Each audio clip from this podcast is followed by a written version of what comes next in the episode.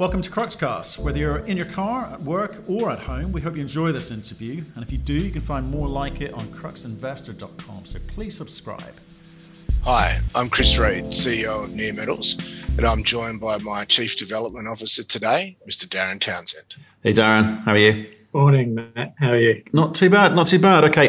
Chris, thanks for joining us at short notice. It's just, it's kind of in response to some questions we've seen in our investment club with regards to the Hannans deal. And obviously, you just put out a press release with regards to what's going on with the vanadium. So a lot going on. So first of all, who's Hannans and why are you doing deals with them? Yeah, well, actually, look, it was a deal between Critical Metals and Hannans. It just happens that Neometals is a very large shareholder in Hannans and is a large shareholder in Critical as well.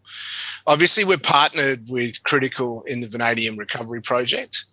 And a number of years ago, Critical Metals, we gave the rights to our battery recycling technology in Scandinavia because they had operated there for 10 years and were pretty well ingrained in that community. We hadn't thought about ever really operating that. I guess, you know, back then we were actually focused on deploying it, the technology before SMS in North America. And it was just subsequent that we ran a partner selection process, ended up concentrating on Europe and with SMS as a partner. So, you know, this is, I guess, the genesis of Critical Metals, and you know, clearly the Vanadium Recovery Project has got massive scope, and you know, we're still obviously proving out the lithium battery recycling technology. There are currently not yet battery production up in Scandinavia, but there will be at some stage. So, you know, they've got Hannans, which was the original parent of Critical Metals, to farm in and fund that opportunity up to an investment decision. So it's a similar sort of transaction that we're undertaking with the Vanadium Recovery Project. You know, we're funding that through to FID. We're a public company. We've got access to funds. We've got a lot of funds ourselves. So you fund that through to an FID and that earns you a 50% interest in the project. So it makes a lot of sense for us. It does. But it's sort of, I think for investors in natural resources, they don't sort of see these sorts of structures before. So explain why it's good for you, why it's good for Critical Metals as well, in terms of the way that you've done it. So we haven't done anything. So it was a transaction between Critical and Hannans. We were just beneficiaries on both sides. So, you know, essentially it's not unlike having a property and getting another company to farm in and to essentially free carry you. So, you know, Critical is, you know, with us is working to an investment decision at the back end of 22. So, you know, it will be needing to raise capital to meet its commitments. The capital providers will be wanting most of the funds to flow into that which it's raising for and won't want to see leakage into other assets, be it, you know, the lithium battery recycling or their existing exploration portfolio. So what this is doing is relieving them of funding that opportunity, that license through to the investment decision, and yet being able to participate in it when the prize is known and when it's the asset's development ready. But, you know, the most immediate one that Critical and Neometals are facing is the investment decision at the end of 2022 for the Vanadium Recovery Project. And now that's just the first Vanadium Recovery Project. We announced yesterday that we're now working on a second one. Okay, so I do want to just deal with and be able to park up the Hannans deal on the you know, the lithium recycling technology thing. Okay, because I think I actually quite liked the way that it was structured. Given that you're the main beneficiary, you're a big beneficiary of it. Let's kind of deal with it because your shareholders are keen to understand what the upside is for them. Okay, so this is specifically an agreement which deals with the four countries in the Nordics, right? They have to, well, tell us exactly how that was structured in terms of they can earn 50%. What do they need to do to qualify for that 50%? So Hannans needs to fund through the investment, so the business development activities, procuring feedstock, supply agreements, all of that sort of stuff, so that a decision can be made. and so that would earn them 50% interest in the license. Right, and the benefit for the grid, well, for those. So if you have a look at Neometals, we obviously through our interest in Critical, we had an indirect interest in that license. We have an indirect interest in. We have a direct interest in Hannans, which adds to our indirect interest. So if you have a look at it for Neometals shareholders, we'll have an interest of around 26% in the license via our shareholding. So that's an indirect interest.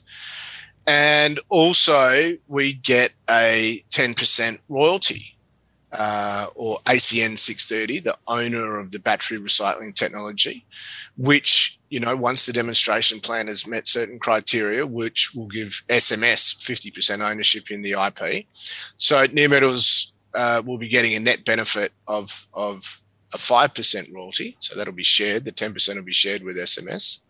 So we will have a 26% indirect shareholding in the license as long as we maintain our relevant interests. And a 5% royalty, which, you know, we're very happy with. Yeah. Okay. So, and can we expect that more deals like this? Because obviously that ties up. What I liked about it is it's kind of if the FID is positive and they go ahead and they build. And we're talking about 4 countries. I can't quite remember the 4 countries. Denmark, was it Norway, Sweden, Denmark, and Finland? I think from memory. Correct. That is a massive barrier for entry for other, because it's first mover advantage, really, isn't it? That's a massive barrier to entry. Yeah, look, and I think, you know, in 2019, we hadn't envisaged that there would be many battery plants, but, you know, up there, they're blessed with hydro power and they've got very, very supportive governments for this electrification of transport. They've got the highest penetration rates of EV in the world. And now we find that Scandinavian license area looks like it'll have 2 plants by Freya of about 83 gigawatt hours in terms of total capacity, 40 for Northvolt and 42, I think, for Morrow. So, you know, outside of Germany, Scandinavia now looks to have the next biggest pipeline. Now, that obviously changes from year to year, but it's pretty impressive. You know, there's going to be lots of cells produced up there. There's going to be scrap like there is in every battery plant around the world. And if they've got the highest penetration rates of EV cars, notwithstanding the smaller size perhaps than mainland Europe, you are going to get the end-of-life cars back quicker than in some of the jurisdictions where there's a slow take-up, like perhaps in Australia. Okay, so I'm thinking, okay, first mover advantage, fantastic, creates barriers. It also gives, in terms of global reach, you know, for the technology, gives them that, and obviously scale, and et cetera, et cetera. So you'd position that as, and I'm sure you would, as a good thing to be doing now. Will we expect to see more of these? For Neometals? Well, no, because all of the other licenses, the licensed areas other than the existing licensees, are in the Primobius joint venture with SMS. Got it. Right.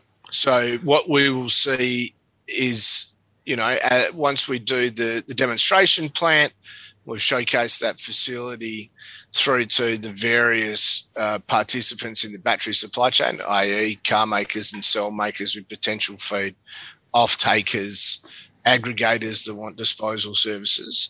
And, you know, we have you'll see more commercial transactions, like we've got the MOUs for Itochu and Stelko. You will see more of those, but they'll be done at the Primobius level. Okay. Well, I think that kind of clears some things up there. And I guess, because I noticed, like, you didn't bother putting a press release out because, well, why did you? It's not our transaction. I know, but you're a beneficiary. And I just wonder, most companies would jump on that because they need some news. You didn't feel it was pertinent?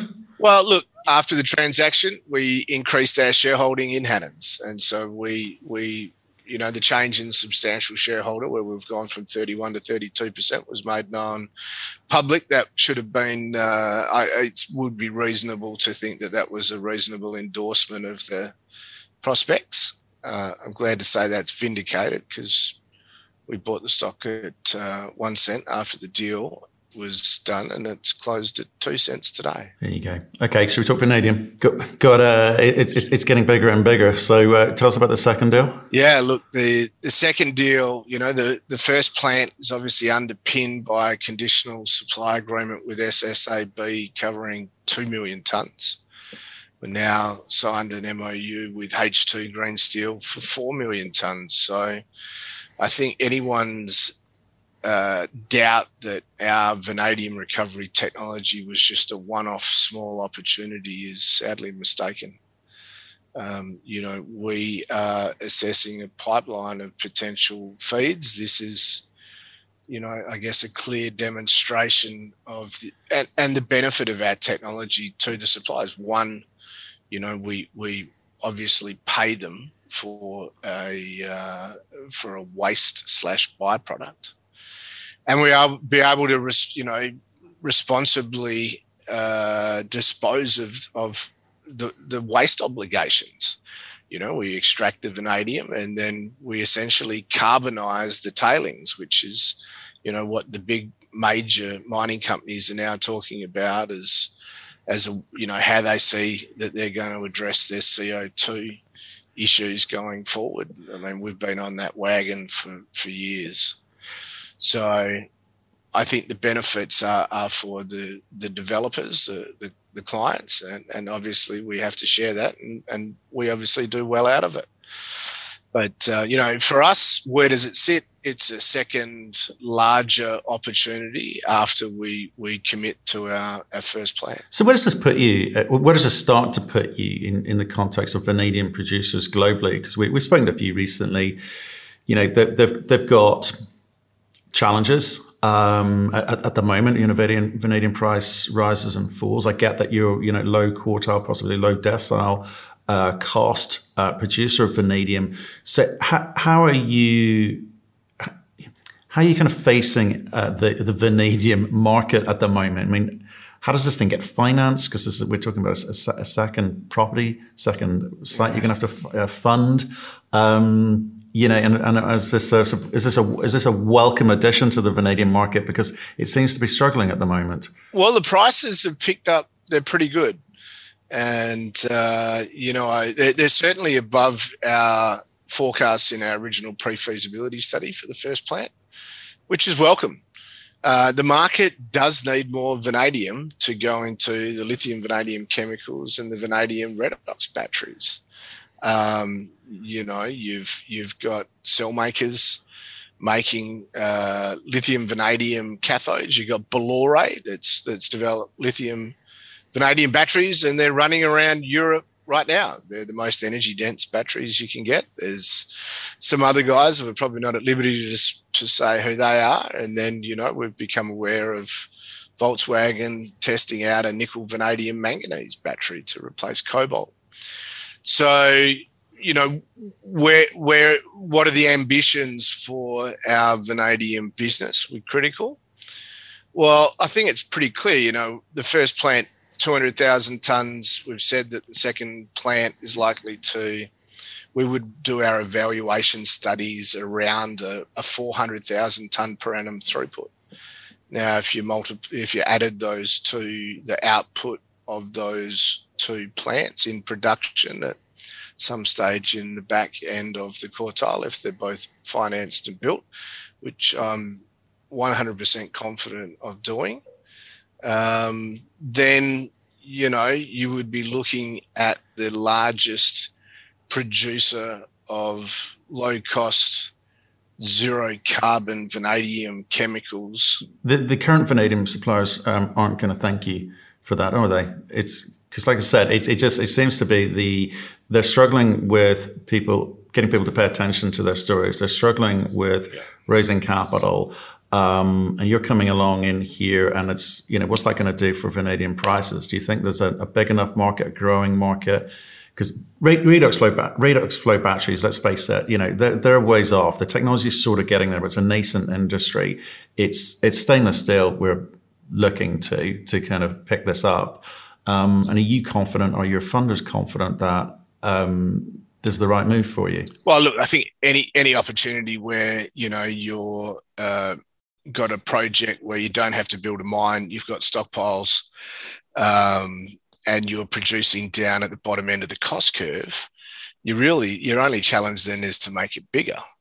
Now, you know, we've gone through the extensive test work. We're producing what we think is amongst the highest purity chemicals in the market, sequestering carbon.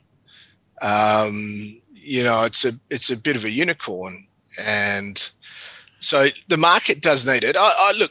The VRB impact, I think the impact from the lithium-ion batteries for vanadium chemistry is going to be multiple times that of the vanadium redox flow battery. Yeah. That's just my personal opinion, and that needs and as you rightly say, 85% of it finds its way into alloying steels, right? And then you've got somewhere around 10%. You know, going into titanium master alloys, high purity vanadium chemicals for battery applications, etc. So, you know, it's the market is tight and the demand is growing. So the market needs projects like this. It needs the primary producers in Australia. It needs higher prices. It's getting higher prices. So I think, you know, the longer the price stays up, the happier everyone will be. But invariably, projects at the bottom end of the cost curve, where you do have the luxury that you have a massive market that we could sell it into if we needed to, for whatever, you know, a doomsday scenario, you can still sell into the steel market at the bottom end of the cash curve, right? Darren, but I ask you something. You've turned up. We've got to ask you something. Are we are we on schedule, on budget? Nothing come up that's going to cause you a problem in terms of delivery dates? All of the above. All good. Yeah, all of the above on track. So everything's going well. We've got our next milestones to deliver the bankable feasibility study to SSAB in June next year, and everything's well on track for that. So all good. It's been a pleasure of a project, actually. It's just flowed so nicely in terms of schedule. So right, okay. Really happy, on schedule, under budget, all good, very happy. Fantastic. So middle of next year is the timing on that one. Okay. And then what do we, Chris, I mean, what do you say about money at that point? I mean, I know you've got a chunk of money in the bank at the moment. Is it going to be enough to move this project forward? Well, look, vehicle that the project's getting developed in is a subsidiary of Critical called RISAB Recycling Industries Scandinavia AB. So, you know, that's a vehicle that can be independently financed. So Critical and Neometals will own 50-50 of that. And, you know, that retains, it's a bit like Primobius. We've got the flexibility to put, you know, either project or corporate financing. I mean, one of the beautiful things is the inbound interest from all the bulge bracket banks for green bonds. You know, we were thinking maybe sustainability-linked financings at a head level, and they're just saying, well, you know, this project is just a unicorn. You are producing high-purity battery chemicals from domestic byproducts, right? Stockpiles of domestic byproducts in an environmentally friendly process that is sequestering carbon and rendering what was a metallic tailing inert, right? They are unicorns, and so they are saying, "This is the greenest project that we have seen for a while." So, you know, I have absolutely no real concern about procuring financing for this. Will we have to put equity into it? Yes, we will, Matt. Okay, and as with any debt financing, sure. With regards to, I know you've just done this H2 Green Steel, nice. Are you in other discussions? I'm wondering how far you're pushing this technology globally, and how you continue to further monetize it, or have you got enough on your plate at the moment? Well, from making an FID in 2022, we've given ourselves 2 years to build and construct the first Vanadium Recovery Project. All things going equal, we can finish our evaluation studies in parallel and move a construction team up into Boden, Switzerland to continue the build-out. Hopefully, we can procure additional volumes and potentially make those two projects larger. We are we are evaluating other feedstocks. These feedstocks, they're not super common, but we have been able to, with our business development hat and a bit of elbow grease, find some alternate locations of stockpiles and procure samples and test them. Okay. Look, Chris, I appreciate you coming on at quick and short notice to give us an update and answer those questions. What's the next big bit of news we should be looking out for? So, look, the boys are just getting ready to crank up the back end of our demonstration plant for the battery recycling. We put in guidance that we would start the commissioning of the Hydromet refinery in September, start the trials in October and wind them up in November.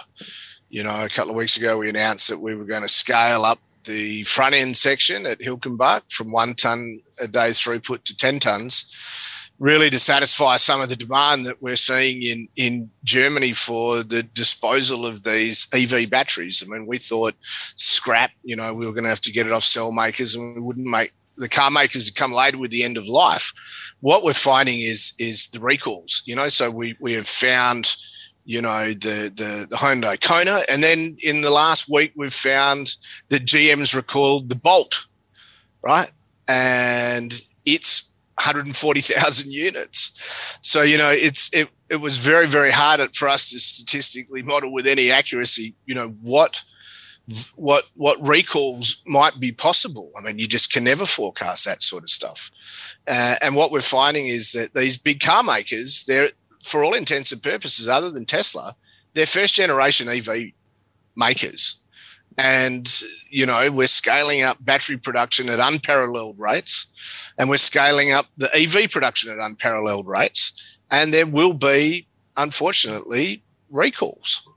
And the volumes of batteries that we're seeing different volumes of batteries that we predicted 6 months ago. So tell me this, actually. We had a conversation, Chris, with a big Tesla bull. There's only going to be one car manufacturer that's going to win in this space, and that's clearly Tesla, he said. What are you hearing on the ground floor level when these conversations that you're having with these manufacturers in terms of their intent to be able to compete and to be able to sell units of these things? We're talking about recalls. Yeah, well, look, that's teething problems, right? It's a massive paradigm shift for car makers, right? So they've never had to worry about the fuel in the cars before. Now they have to do that with the batteries. They know they have to take the CO2 out of the cars and half of that resides in the batteries, and that's a challenge in itself, and that's what we're looking to address with the recycling. The EU has rules that are coming in mid this decade, 2025, that's going to push the disposal and closing the loop and, some pretty serious tailwinds for us, headwinds if you're a car maker, to meet. So, I think, what's the model that they're all gravitating to is the Tesla model, and people say, Volkswagen's going to produce its, I think you asked me, Volkswagen's, announced that they're going to produce its own cell. Are they too late? And I said, well, they're not too late. They're just second. There's just been a big gap in between them, right? And so Volkswagen first, then you've got Stellantis, then you've got Daimler. And so all the car makers realize that they actually have to control the biggest variable. I mean, making cars is down to, you can make cars anywhere in the world and you've got all the same mass balance, right? So other than labor and a few other things, you're going to be within a very tight band of operating costs, right? Now you've from left field, you've got this battery, right? And you've got to get all these funky materials alloyed in these batteries as oxides, you know, lithium, cobalt, manganese, vanadium, whatever, you know, iron, phosphate, you name it. And they cost money, and they need them in volumes that no one's ever considered for the supply chain. And you need to take them, you need to keep producing them in with every decreasing carbon footprint. So, I mean, you know, it's, yeah, they're in a fight to survive. And, you know, I think custody of those batteries and ensuring that you own the batteries at the end of life will actually push these guys away from selling it to more of a leasing model going forward. So, dude, massive changes if you're an EV maker. And the big well-funded guys are getting out there early. I mean, China as a country moved first, you know, but now you've got Europe and the American car makers and the Asian car makers. It's kind of interesting, actually, because you guys are going to have to get involved with kind of, we talk about the leasing model for the commodities, we're underlying commodities, right? So someone somewhere is going to have to use blockchain to kind of track this, and you're going to have to be part of that blockchain, it seems. So, you know, on the technological side of things, it's kind of exciting, and it's you know, I'm looking forward to see how people do that. Lots of theories and lots of ideas, but no one's really doing it at the moment. So that's something to look forward to. There's some good guys out there for, you know, measuring the provenance and, you know, how blue and green the products are. You know, Circular's one of those. And so, you know, the car makers are demanding that everyone in the supply chain can trace their stuff back to, you know, where they found it, invariably in the ground or, you know, in an animal, and working its supply chain all the way through to the car. You know, they're going through the glass, they're going through the leathers, they're going through the metals, magnets, you name them. These guys are going back to the source. And, you know, the mineral explorers and producers are going to have to come around. If you can't measure your CO2 footprint, right, and indeed probably the provenance of all of your products, complying with the whatever the ruling ESG, you know, criteria are at the relevant period of time, you will not be able to sell into the battery supply chain. And that's what we're all doing. We're all positioning ourselves to operate in that battery supply chain. We know the success that you can have, like when we did Marion, once you get in those supply chains and you satisfy what the customer wants, they're growing, we want to grow with them. And it's, you know, speed to market. Okay. Well, look, Chris, congrats on the H2 deal. That's a big step up. Look forward to hearing more about that. And we will look out for the news over the coming weeks. And thanks for coming on the show. Very welcome. Have a great day. Keep safe, everyone. Thank you for listening. If you've enjoyed the interview, why not subscribe to CruxCast or our website, cruxinvestor.com, and of course our YouTube channel, Crux Investor. Plus, you can catch us most days on Twitter and LinkedIn. We really love getting your feedback, so please keep it coming, and we'll speak to you again soon.